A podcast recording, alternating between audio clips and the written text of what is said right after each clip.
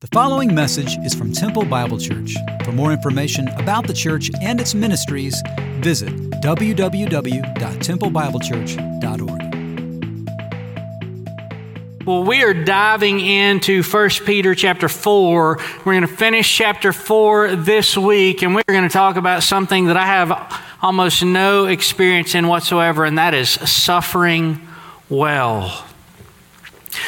But an inner voice, one of my inner voices, uh, came to my mind this week. I don't mean uh, they're fictional, and I know they're fictional, okay? But we all have them. I was talking to a buddy of mine, and I asked him this week, Do you have. Do you have inner voices? And I told him mine, and, and, uh, and he said, Yeah, Ron White is one of my inner voices. And I said, He's a pastor. I said, Your inner voice is a drunk comedian? And he said, Yeah, yours is a fictional character, Chase. And so one of mine is a guy named Gus McCrae. He's one of Larry McMurtry's characters in Lonesome Dove, great book, and miniseries. That's something we used to do on TV, right? And Gus McCrae in Lonesome Dove has all kinds of anecdotal lines that can be helpful and true about life sometimes. And one of those is that it's a fine world, though rich in hardship sometimes. That's true. We live in a world that's broken, and it is a world that is full of hardship. Peter is talking to people in Asia Minor in the first century that were suffering hardship because of their faith in Christ, and he's going to tell them do not be surprised at this fiery ordeal. Don't be surprised, which whether it would be as a Christian or not, when suffering comes, we are surprised. I remember 11 year old Chase Bowers stayed the night at an aunt and uncle's house the day before Valentine's Day, 1986. Woke up the next morning. I thought to Valentine's Day, what I was going to find out is that my parents were getting a divorce. I was surprised. About six months later, I know it's probably hard to imagine, but I was a sarcastic little six and uh, evidently, I said something to an eighth grader that bothered him. I'm walking home from school, and he just walks up to me, punches me right in the nose. I dropped like a three foot putt, right? I was surprised.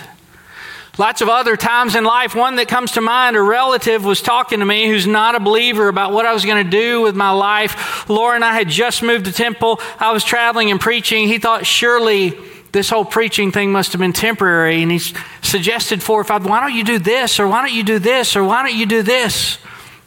And so I can't do any of those things. There's something in me that's just got to preach the gospel. And he just looked at me. We're sitting right across the coffee table. He goes, What a waste. And I was surprised. When trials come, whether we're suffering as a Christian or whether we're suffering in general, we tend to be surprised, and evidently in Asia Minor in the first century, people did as well because Peter tells them not to be surprised. 1 Peter 4:12 Beloved do not be surprised at the fiery trial when it comes upon you to test you as though something strange were happening to you but rejoice insofar as you share in Christ's sufferings, that you may also rejoice and be glad when his glory is revealed. If you are insulted for the name of Christ, you are blessed because the Spirit of glory and of God rests upon you. But let none of you suffer as a murderer or a thief or an evildoer or as a meddler. Yet if anyone suffers as a Christian, let him not be ashamed, but let him glorify God in that name. For it is time for judgment to begin at the household of God. And if it begins with us, what will be the outcome for those who do not obey the gospel of God? And if the righteous is scarcely saved, what will become of the ungodly and the sinner? Therefore, let those who suffer according to God's will entrust their souls to a faithful Creator while doing good. God, that's our prayer that we would look in your word and we would be shaped by it today in such a way that we would trust you, our faithful Lord and King, and that we would be people do, who do good in the best of times and in the hardest of times. In Jesus' name we pray. Amen. Well, when Peter tells these people, do not be surprised, he's going to give them some reasons why. But I think maybe there's some more reasons that are implicit, not just explicit in the text that we ought to talk about. Why would he tell them not to be surprised?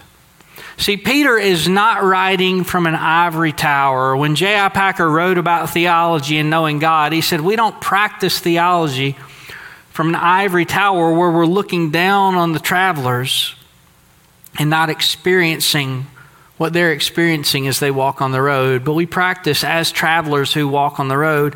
And Peter is telling them not to be surprised when they suffer because he has suffered. He suffered over and over and over for about 30 years as he's followed his resurrected Savior faithfully. We were talking in staff about this and asked just kind of why would they not be surprised? And TJ, one of our one of our pastors, our ministry leaders, TJ, says, Hey, how long was it before this that, that Peter's brother was killed? So, TJ, I've never thought about that. Well, about a year to three years before Peter writes this letter, his brother Andrew has been martyred for the faith.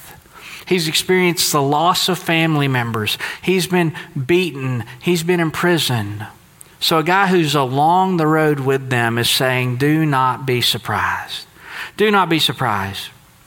But also, we're told not to be surprised because Christ suffered. Tim taught us this last week in chapter 4, verse 1. Since Christ therefore suffered in the flesh, arm yourselves with the same way of thinking, for whoever has suffered in the flesh has ceased from sin. You, as followers of Jesus, he tells them, are going to suffer because Christ has suffered. Jesus had told his disciples trials were coming. The Sermon on the Mount, very early on, this large crowd of people, Jesus says this Blessed are those who are persecuted for righteousness' sake, for theirs is the kingdom of heaven. Well, that just sounds upside down. Blessed are you when others revile you and persecute you and utter all kinds of evil against you falsely on my account. Rejoice and be glad, for your reward is great in heaven, for so they persecuted the prophets who were before you. He says, You're going to suffer for my sake because God's people, God's witnesses, have always suffered. That's what's going to happen in this broken world. Beware of men. They'll deliver you over to courts and flog you in their synagogues.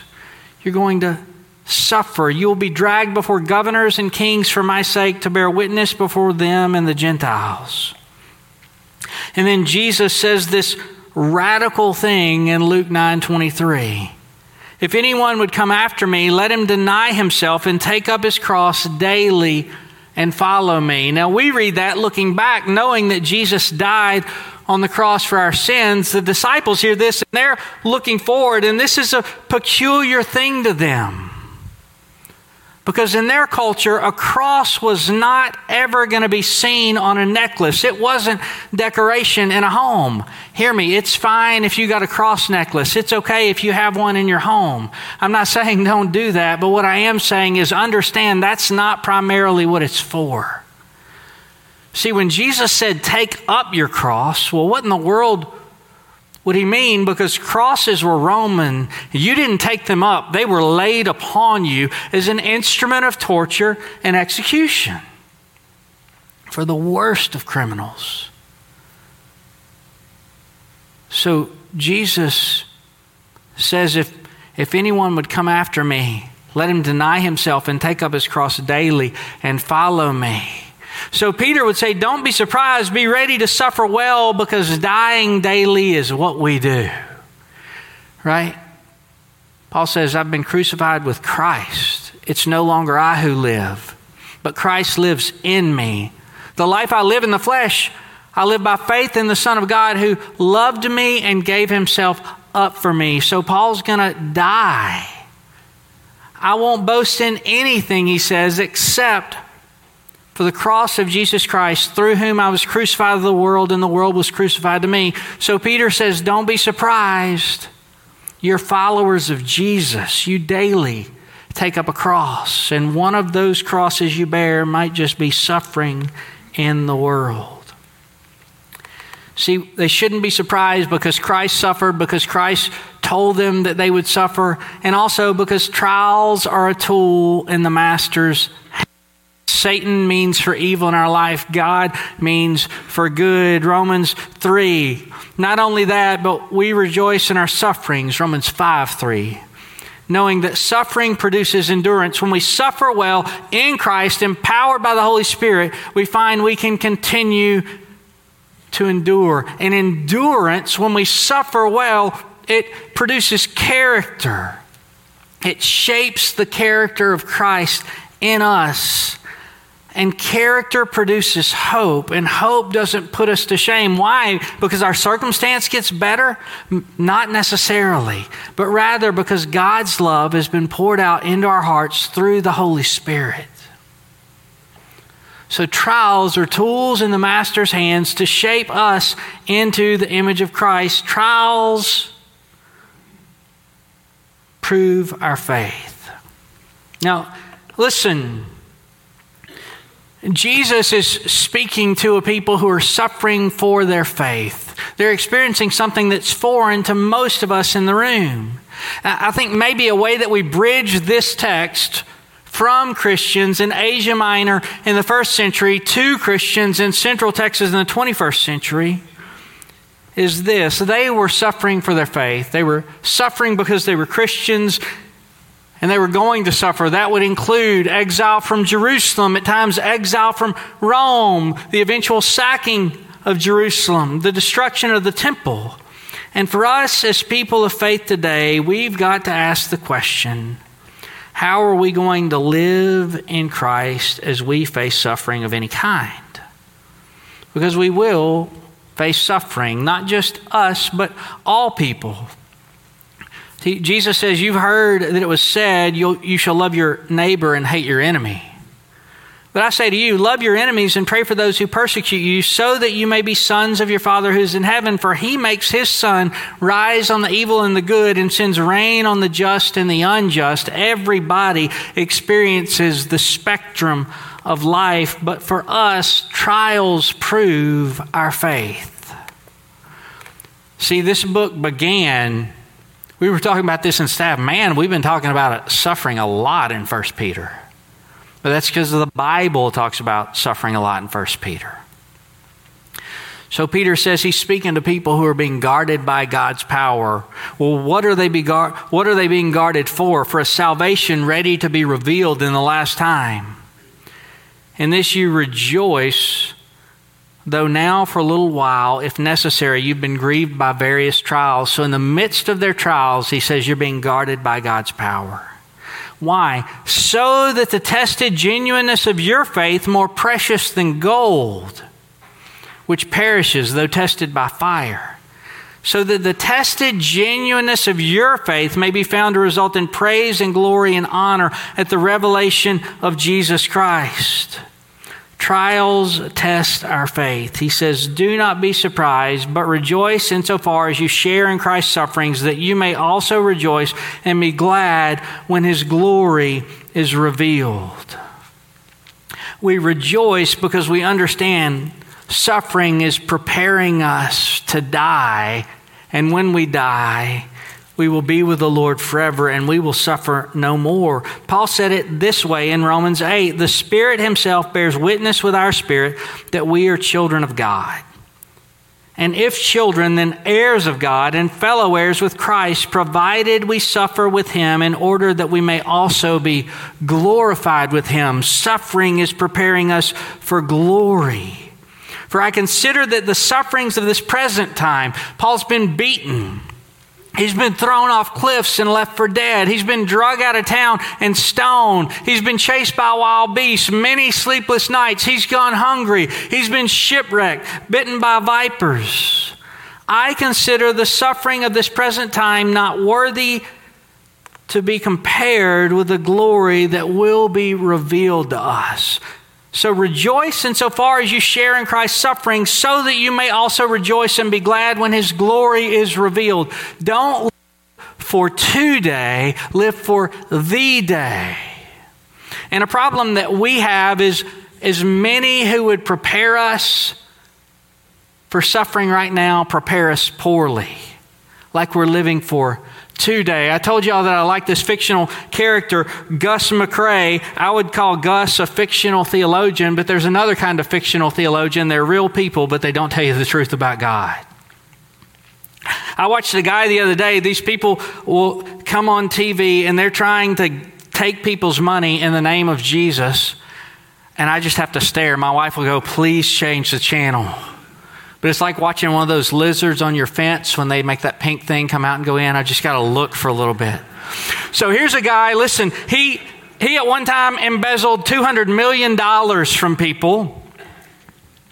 He left his wife, his ministry was destroyed, and now he's on TV telling people the end time is coming, and he has a little five gallon bucket that he will sell you for a $99.99 love donation that will get you ready for the end of days. I'm going to be honest with you, I'm not sure what's in that bucket, but I'm pretty sure it's not going to prepare us for horrible seasons, right?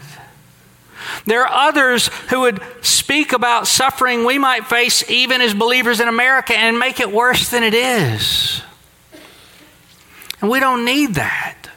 We need Jesus and we need one another. And if we suffer, we don't suffer as preppers, we suffer as the people of God who are sharing in Christ's suffering. That we may rejoice when his glory is revealed. There's a lady that did this really well because she understood that suffering makes us like Christ, it brings us closer to Christ, and it leads to his glory. She died in 2016. Her name was Helen Roseveare wrote several books after her missionary journeys. My, my favorite is called Living Sacrifice. The subtitle is Are You Willing to Be Whittled Like an Arrow?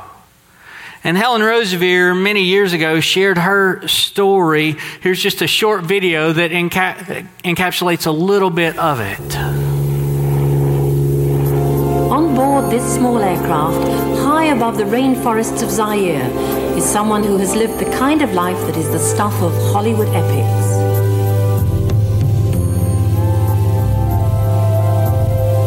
During her years in Africa, Dr. Helen Roseveare climbed to the mountain tops of tremendous achievement, but also descended to the dark valleys of imprisonment, brutality, and rape.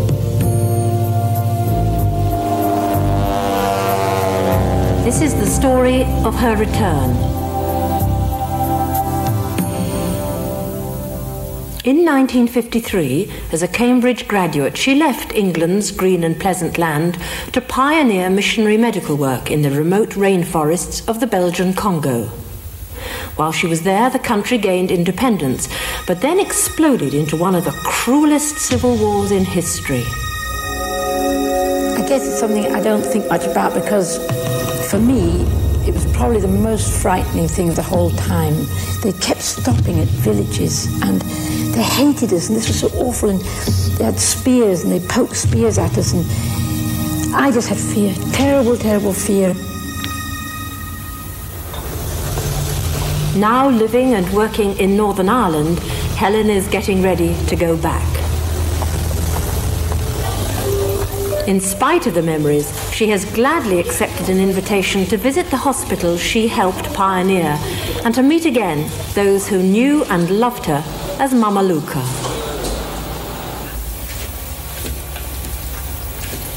Now that I'm actually packing, it's just so exciting. I can't really believe it's true, even. I just hope everything out there won't have changed too much. But it's so wonderful. 16 years away, and now I'm going to see all my friends again. I just wonder how much they'll have changed. Will we recognize each other? Will the Swahili language come back? Will we understand each other? Will I ever want to come back again after I get there? So, this story of Helen Roseveare is a story of pain and of suffering, but of trust in Jesus. She spent these awful nights. She'd been in the Congo for 11 years. Revolution began. They found me. They dragged me to my feet, struck me over my head and shoulders, flung me on the ground, kicked me, dragged me to my feet again, only to strike me again. the sickening, searing pain of a broken tooth, a mouth full of sticky blood, my glasses gone, beyond sense, numb with horror and unknown fear. Driven, dragged, pushed back to my own house, yelled at, insulted, cursed. On that dreadful night, beaten and bruised, terrified and tormented, unutterably alone, I felt at last God had failed me. Now, you might not have been beaten and bruised, but some of you in this room have had moments where you were terrified, you were tormented, you were unutterably alone. You felt at last God had failed you. She said, Surely he could have stepped in earlier. Surely things didn't need to go that far. I had reached what seemed to be the ultimate depth of despairing nothingness. But she goes on to say, through the brutal, heartbreaking experience of rape, God met with me with outstretched arms of love. It was an unbelievable experience. He was so utterly there, so totally understanding. His comfort was so complete. And suddenly I knew that His love was unutterably sufficient. He did love me, He did understand. And then she asked the question Can you thank Him for trusting you enough to walk through this? Can you thank Him for trusting you enough to walk through this? That you may also rejoice. It's the testimony of a lady not living for today, but living for the day. When I, when I watched that video, I was just struck by the excitement in her voice. She couldn't wait to go back. Will I ever want to come back to England? Because for her, she said the privilege was greater than the price. So Peter says, if you're insulted for the name of Christ, you are blessed because the Spirit of glory and of God rests upon you. If you're insulted for the name of Christ, the Spirit of glory and of God rests upon you. Or, like Paul said in Romans 8, if we share in his sufferings, we may also share in his glory. What does that even mean? Can you imagine? Peter says, suffer for being a Christian, but do not suffer as a murderer or a thief or an evildoer or as a meddler. Now, those are four interesting categories to me. Most of us in this room have not suffered as a murderer or a thief, though some of us in this room might have. What Peter's saying is if you suffer, he's talking to Christians, some of them who had suffered as murderers or thieves before Christ. He's saying, don't do that now. If you do wrong, you will suffer for it. Then he uses this word evildoer. It's the same word in the Greek as was described of Jesus. It kind of describes a general evil, but also can describe an insurrectionist. But then he throws in meddler. I've never met anyone who did 25 years to life for meddling, right? But some people, when, when we really start diving into the word, some of y'all will say that preacher's meddling, right? Well, that's not what this is talking about. But it is a fascinating word. And Danny sent me down a rabbit hole this week when he said, If you looked at that Greek word, it's pretty interesting. And I started looking, and three and a half hours later, looked up. And it's actually two words that Peter puts together. It's only used three times in the ancient Near East Greek, and Peter is the first use in preserved literature by 60 years. And it does describe this person who's a meddler or who's a busybody or who's in the affairs of others, but that's not all. The word is a, alotrio and episkopos put together to make alotri episkopos, which is this person who's meddling in the affairs of church. Commentators describe it like this it's a self appointed overseer in the affairs of church, not an elder, but acting like the one who's in charge, a supervisor of things that don't belong to him or her. A man or a woman diving into the affairs of the church in a way that he or she is not called to. It's a subversive, usurping, undermining idea being described. Now, hear me, next week, Peter's going to speak to elders, right? As he's writing the letter, he's saying, Don't act like this, don't do this. It's in the same category of murderer, thief, and meddler, but then he's going to tell elders, shepherd the flock. Be witnesses, shepherd willingly, not under compulsion or for gain, shepherd eagerly. Be examples. But he says today, don't suffer as an evildoer. Don't suffer as an evildoer. Everybody's going to suffer. We learn this from this text. Suffering in and of itself is neither honorable nor disgraceful. It's the reason one suffers that bears out either in honor or disgrace. Now, Peter says, if anyone suffers as a Christian, let him not be ashamed, but let him glorify God in that name. It's an odd deal that sometimes shame can be associated with suffering, even if someone's not done anything wrong. And Peter says, hey, if, if you've suffered for righteousness' sake, do not be ashamed. But praise God that you bear that name. Now, he says, if anyone suffers as a Christian, which sounds really normal to us, but might not have sounded normal to them because we use the word Christian to describe people who follow Jesus all the time. But the New Testament doesn't.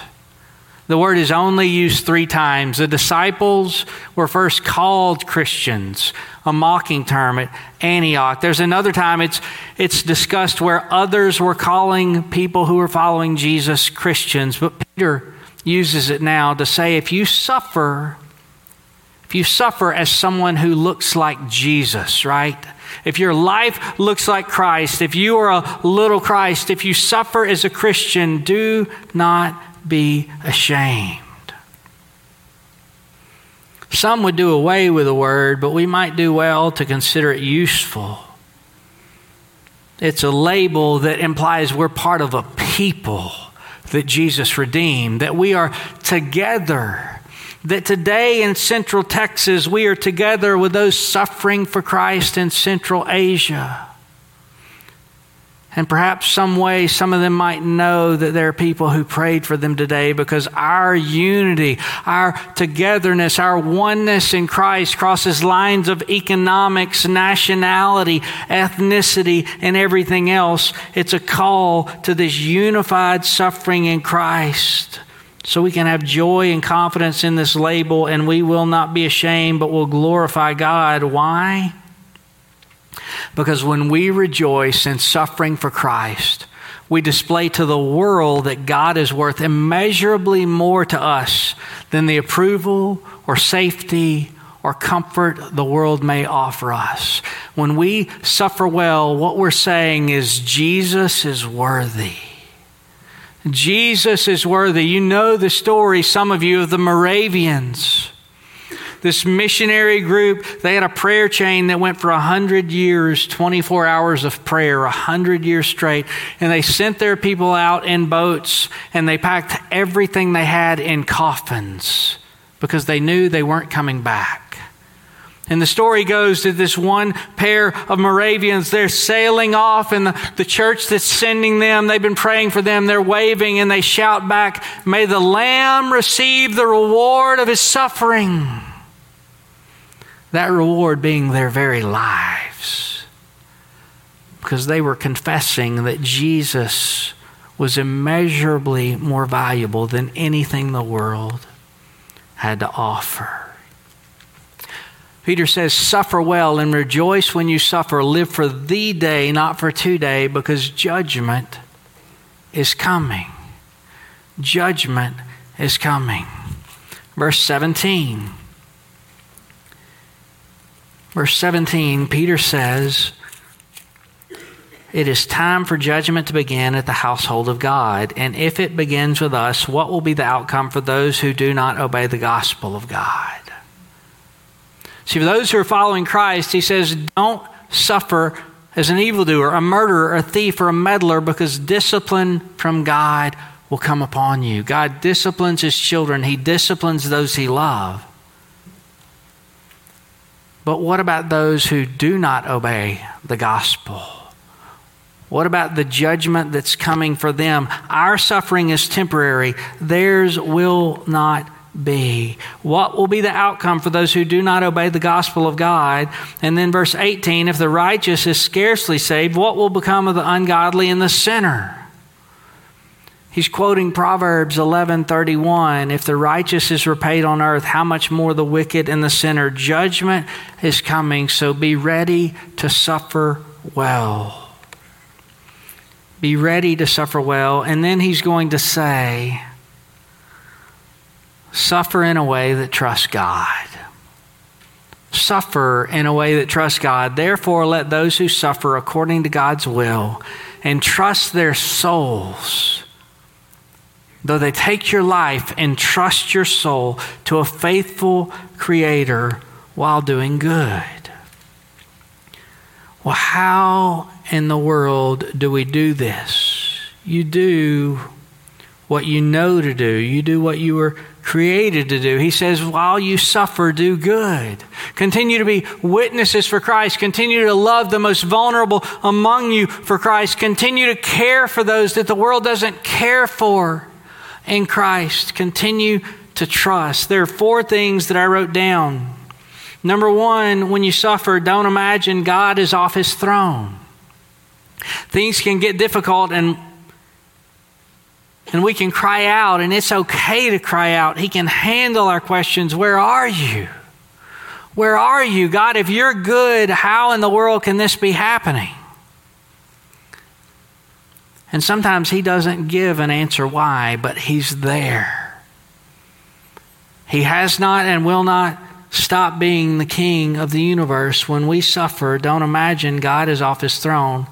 Number two, do run to Jesus rather than sin. Do run to Jesus. Don't run to sin. It's this same concept. When things get difficult in life, sometimes you'll see married couples and a husband and wife will either lash out at one another and pull away from one another, or they'll join together, press into one another, and love one another well in the midst of suffering or difficulty. Don't run to sin, run to Jesus. I remember a time several years ago when a brother had fallen into sin, and it was a sin of a nature and a brother of a nature that our staff had to gather and have a discussion about it. And I, I remember the room that I was in. I can see Danny Cunningham's face and hear these words. He looked at us and he said, When things get tough, don't go to your weakness, go to Jesus. When things get tough, don't go to your weakness, run to Jesus.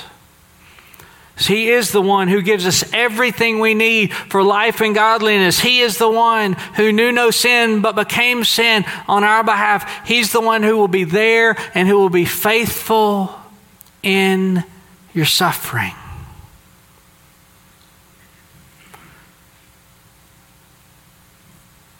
So when you suffer, don't imagine God is off his throne. Do run to Jesus rather than sin. Don't go to your weakness. Do rejoice in the middle of your suffering. Like people who trust God. That's what Helen Roseveare did. She says one word became unbelievably clear, and that word was privilege. He didn't take away the pain or the cruelty or the humiliation. No, it was all there, but now it was altogether different. It was with him, it was for him, it was in him. He was actually offering me the inestimable privilege of sharing in some little way the edge of the fellowship of his suffering the word that came to mind was privilege. When I read that, I thought about Paul's word in Philippi. He had told them in chapter 1 to you, it's been granted not only to believe, but also to suffer. He had told them, like Peter's telling these people, you're going to suffer. And then he says, whatever gain I had, I counted as loss for the sake of Christ. Indeed, I count everything as loss because of the surpassing worth of knowing Christ Jesus, my Lord. For his sake, I've suffered the loss of all things and count them as rubbish that I may gain Christ. that I may be found in him, not having a righteousness of my own that comes from the law, but that which comes through faith in Christ, the righteousness from God that depends on faith, that I may know him and the power of his resurrection and may share in his sufferings.